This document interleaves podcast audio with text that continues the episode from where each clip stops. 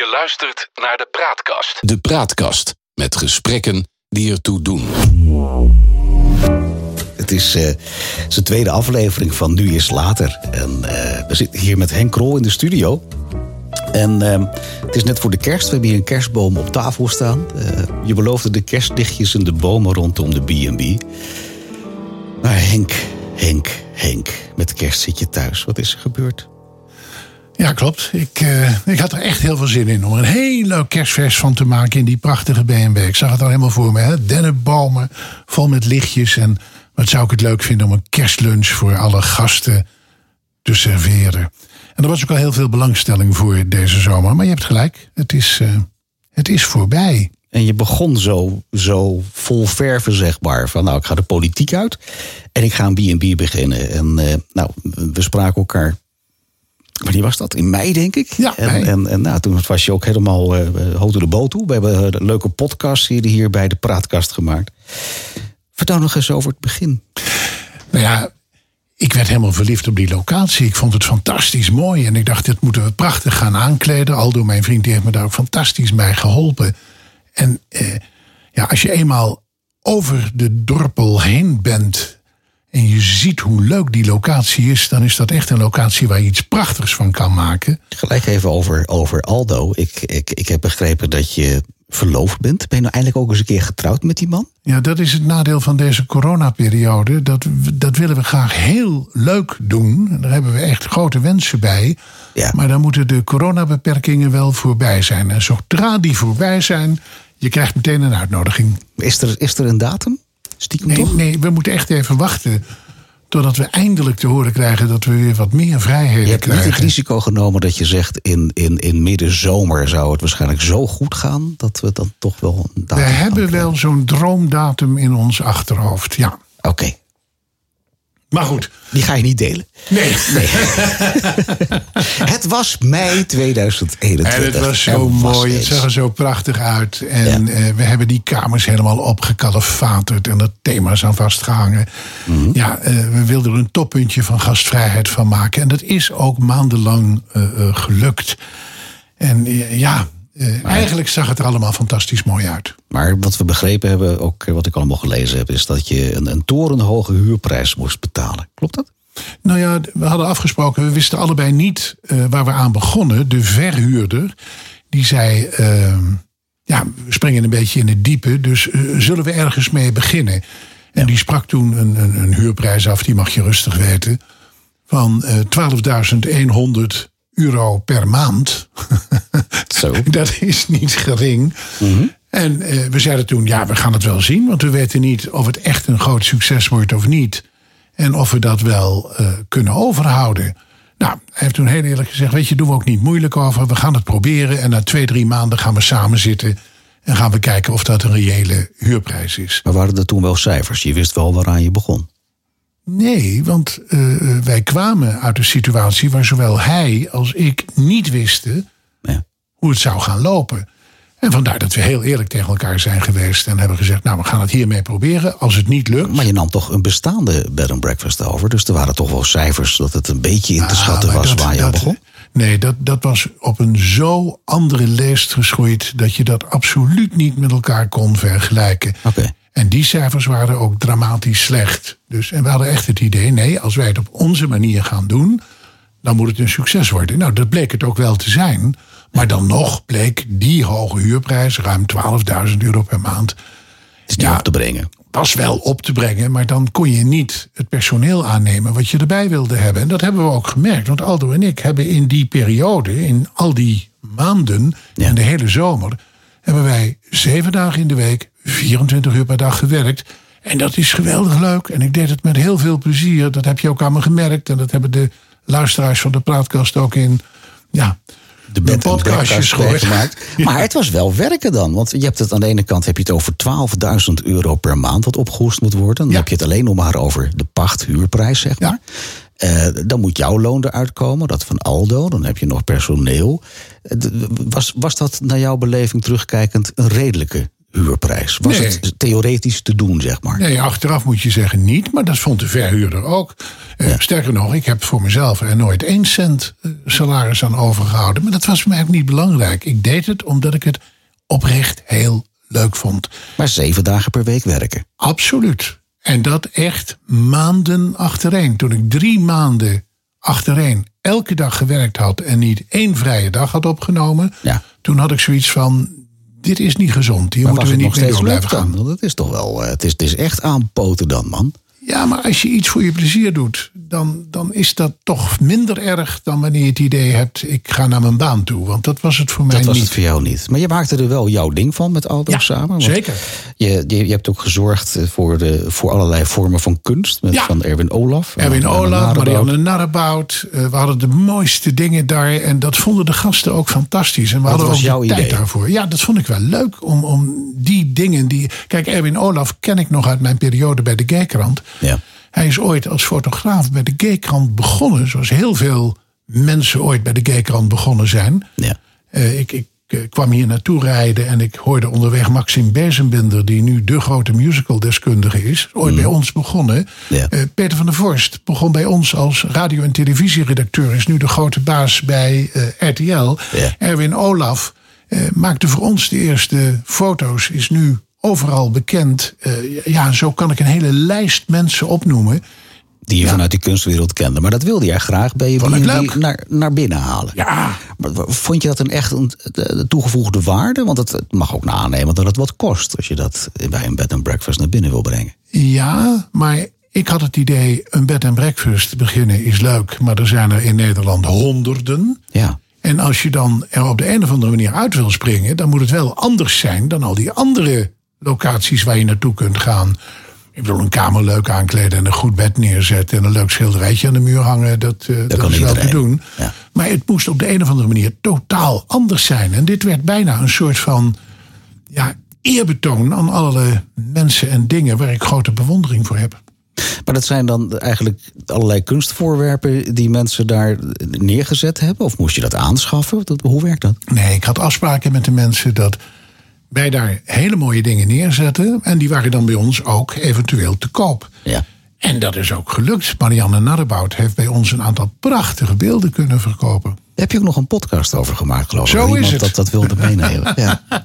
Maar goed, na 3 maanden kwam de evaluatie. Ja. En toen? En toen, heel eerlijk, toen hebben we met elkaar besproken, dit kan zo niet. Want het moet op den duur ook wel mogelijk blijven. En het bleef nu alleen maar mogelijk omdat wij zelf eigenlijk gratis en voor niets werkten. Ja. En toen zei de verhuurder, maar ik heb 2 dochters. 1 heeft zelf een horecabedrijf. Ja. Die zouden we ook in kunnen zetten. Dan kunnen we misschien de inkoop gezamenlijk doen voor haar restaurant en voor de bed and breakfast. Ja. En de andere dochter is varkensboerin. En die vindt dat helemaal niet leuk meer op de boerderij. Die zou het veel leuker vinden om gastvrouw te zijn in de B&B. Ja, vond je dat wel passend dan? Dat is, zoals ik dat zo hoor, een hele andere mentaliteit als dat jij hebt. We hadden de goede afspraak dat we zouden proberen of we dat gezamenlijk toch van de grond konden tillen. En wat was dan het win-win erin? Want dan ga je eigenlijk vreemde mensen naar binnen halen in jouw organisatie. Nou ja, je kon in ieder geval de zaak voortzetten. Ik had na 3 maanden wel in de gaten dat als ik zo verder ging, dat ik op een gegeven moment zelf aan onderdoor zou gaan. En dat had de verhuurder ook in de gaten. Nee, gewoon qua. Je kunt het op een gegeven moment niet opbrengen. Je moet af en toe eens een dagje ook gewoon gezellig naar theater kunnen gaan. Of een dagje. Je wilt ook iets anders doen. Je wilt ook gewoon leuk hebben, zeg. Ook gewoon iets anders. Ook gewoon wat anders doen. Iets anders doen. Dit was ook leuk, maar toch nog iets anders leuks. Dus hou je de 2 dochters naar binnen of was er maar 1? Nou, in eerste instantie zouden we er 2 naar binnen halen. 1 voor de inkoop, omdat we dan voor beide horecabedrijven gezamenlijk konden inkopen. En dat is natuurlijk altijd een stuk goedkoper. Als dat je dat in je eentje moet doen. En klopt. De andere dochter ging bij ons stage lopen. Ging bij ons kijken hoe we dat deden. Dus dat kost ook niks. Aanvankelijk helemaal niet, nee. En zo hebben we afgesproken dat we het dus op die manier gingen doen. De exploitatie was niet meer op mijn kosten, maar op kosten van de verhuurder. Ja. En die ging dan ook zorgen dat er de juiste mensen zouden gaan werken. Maar dat betekent dus dat Aldo in dienst kwam bij de verhuurder en niet meer bij jou in dienst was. Precies. Dat is voor jouw relatie ook wel zo lekker, lijkt mij. Absoluut. Dus er waren echt wel een aantal voordeeltjes. Ja. Maar jij ging dan de organisatie eigenlijk uit. Ja, ik bleef mijn naam eraan verbinden. En ik zou per maand een bedragje krijgen om mijn werkzaamheden ook te verrichten. Maar ik kan me ook zo voorstellen dat jij als Henk Krol juist de publiekstrekker was. En niets ten nadele van Aldo, maar als jij niet meer dagelijks aanwezig zou zijn, zou de aantrekkingskracht van de bed and breakfast toch ook wegvallen? Nee, de bedoeling was nog steeds dat ik vrijwel dagelijks aanwezig zou zijn. Ik zou dan wel 1 of 2 dagen in de week niet... Leuke dingen doen. Leuke dingen doen. Ja. Maar ik zou wel nog heel veel aanwezig zijn. Dat was absoluut de bedoeling. Oké, maar we noemen het van leuke dingen doen. Maar wat zou je dan eigenlijk gaan ondernemen met je vele vrije dagen die je dan eigenlijk zou krijgen in die periode? Nee, het zouden dan hooguit 2 vrije dagen in de week worden. En er lagen allerlei andere dingen op mij te wachten. Okay. En daar heb ik ook al een klein beetje aan gesnuffeld toen. Maar goed, Aldo en de dochter van Toon van Genugten zouden de bed and breakfast voortzetten. Maar het liep toch anders. Ja, er gebeurden 2 dingen. Vertel. En de ene was heel droef en heel triest. Toon van Genugten is bekend in Brabant. Heeft zijn fortuin verdiend aan het ophalen van mest. Waar hij aan de boeren geld voor vroeg. En terecht. En die hij dan verder verkocht aan boeren in Zeeland of in Noord-Frankrijk. Die juist op gronden werkten waar die mest nodig was. Ja. En daar kreeg hij ook weer geld mee. Dat heeft hij fantastisch gedaan. Want daar heeft hij heel veel geld mee verdiend. En hij moest meemaken in die periode. En het is bijna niet te geloven. Dat zijn zeer succesvolle enige zoon. Die we allemaal kennen als de rallyrijder Parijs-Dakar. Dat hij op een gegeven moment ging kijken in de buurt van een gierput. En daar bedwelmd werd en erin viel. En dan moet je dus voorstellen dat als jij je leven lang gewerkt hebt. En je kapitaal verdiend hebt aan de mest. Dat je dan uitgerekend je enige zoon kwijtraakt. Ja, dat is onvoorstelbaar. Door een bedwelming aan een gierput. Dus ik zag ineens dat Toon in zak en as was. Uitermate droef was. En terwijl de datum dus vaststond dat op een bepaald moment zou het helemaal aan hem overgaan en ik zou me er veel minder mee gaan bemoeien, hadden we, zowel Aldo als ik, zoiets van dat kan je iemand nu niet aandoen. Dus we hebben gezegd, joh, ik begrijp dat je rouwt en we begrijpen hoe moeilijk het voor je is. Dus maak je voorlopig even geen zorgen. Wij houden de zaak keurig draaiende. Je dochters gaan we vertellen hoe ze dat het beste kunnen doen. En als je eraan toe bent, praten we wel weer verder. Ja. Maar dat was een hele moeilijke periode, ook voor hem. Ja. Nou ja, dat was het ook natuurlijk. Maar betekende dat de overname die toen in de planning stond? Want ik begrijp eruit dat de gesprekken daarover al gaande waren. Ja. Toen dit drama voor die man zich afspeelde. Ja. Is dat toen on hold gegaan? Of nee, we hadden gewoon de afspraken, die waren gewoon zoals ze er waren. Maar een aantal dingen, daar had hij even geen oren na. Afspraken met leveranciers, daar had hij nu even geen tijd voor. Ik kan me er van alles bij voorstellen. Die man was gewoon van de wereld. Hij was helemaal van de wereld. En toen hebben we ook gezegd, we gaan er gewoon mee verder en we schieten tijdelijk wel dingen voor. En dat verrekenen we achteraf wel. En langzaam maar zeker gingen er ook dingen veranderen. Juist om die kosten te besparen. Ja. Je zegt het is een vertragende omstandigheid geweest. Ja. Hoe droevig en dramatisch ook. Maar het heeft eigenlijk geen invloed gehad op nog het tempo, nog de richting waar jullie met z'n allen in gingen. Ja, die werd echt toch anders. En gaandeweg merkten we dat toch niet de richting was waar wij naartoe hadden willen gaan.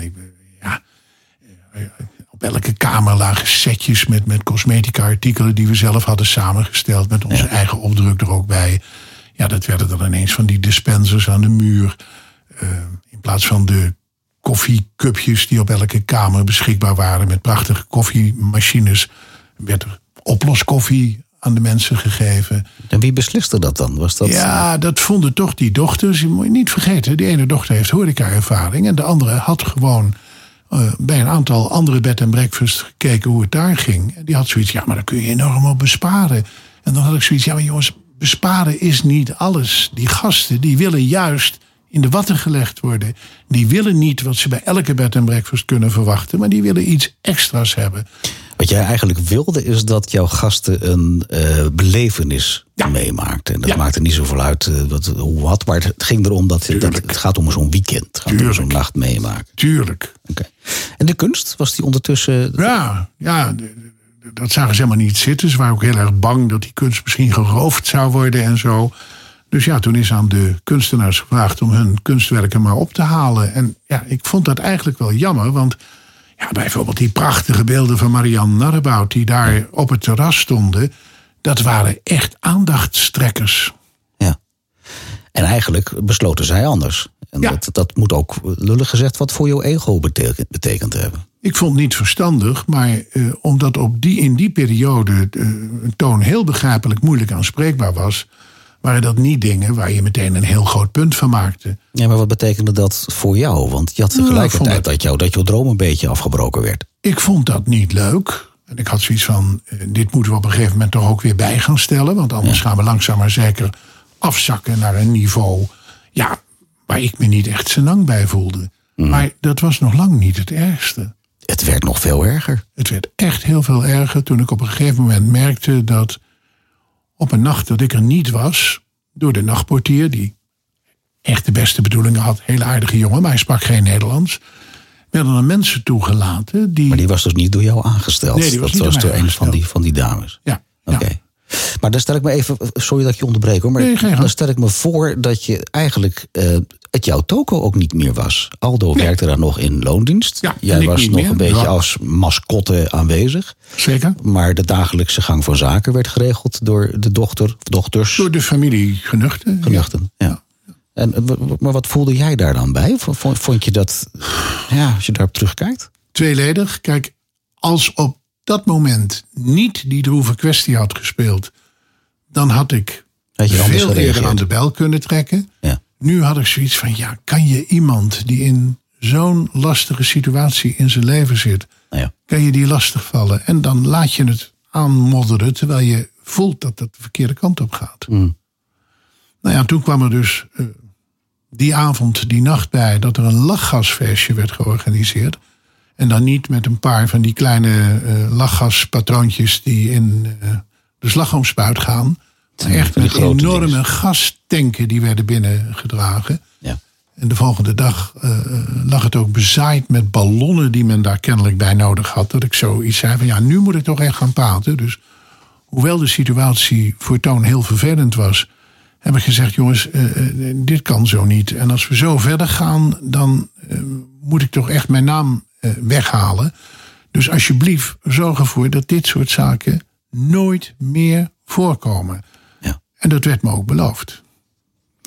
Dus dat betekent eigenlijk, want jouw naam hing overal. Hè? Dat hing letterlijk op vlaggen. Ik ben er geweest bij en buiten de borden stond Henk Krol met je gezicht erbij. En dat zag er helemaal fancy uit.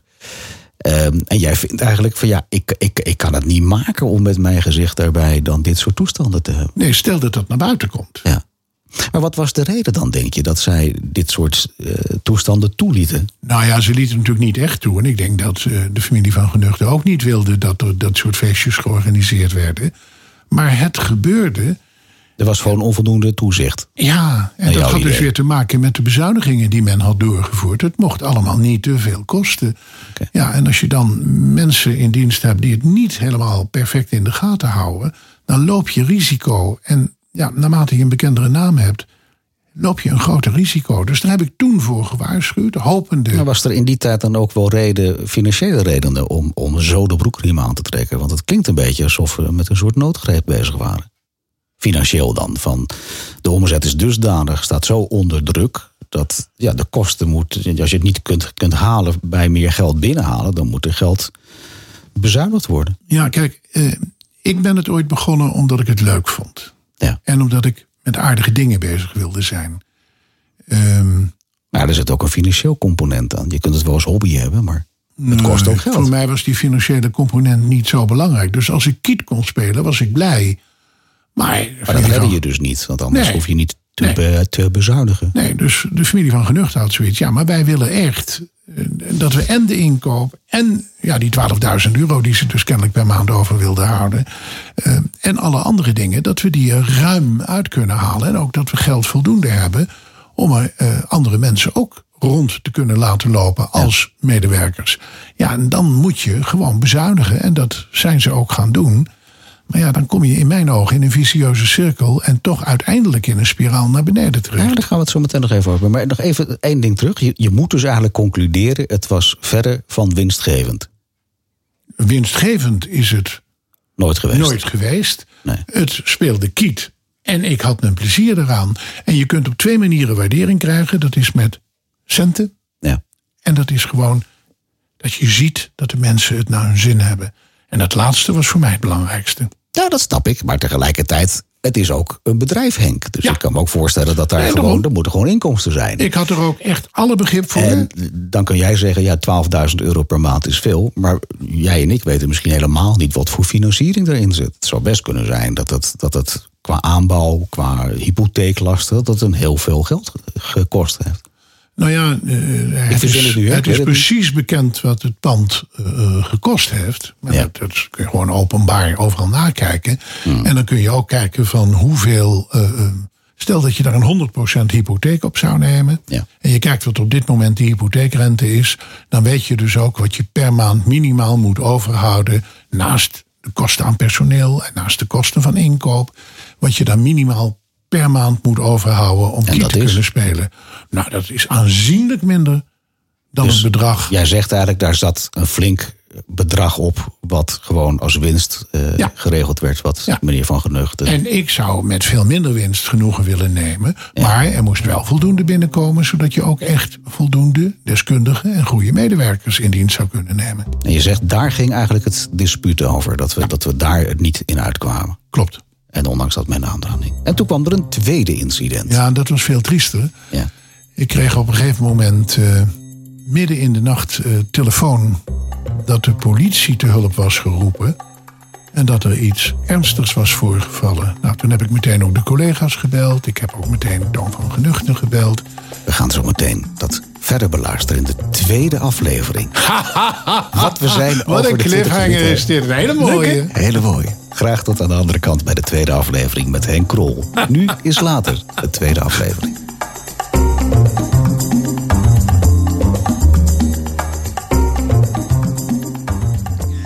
Je luistert naar De Praatkast. De Praatkast, met gesprekken die ertoe doen.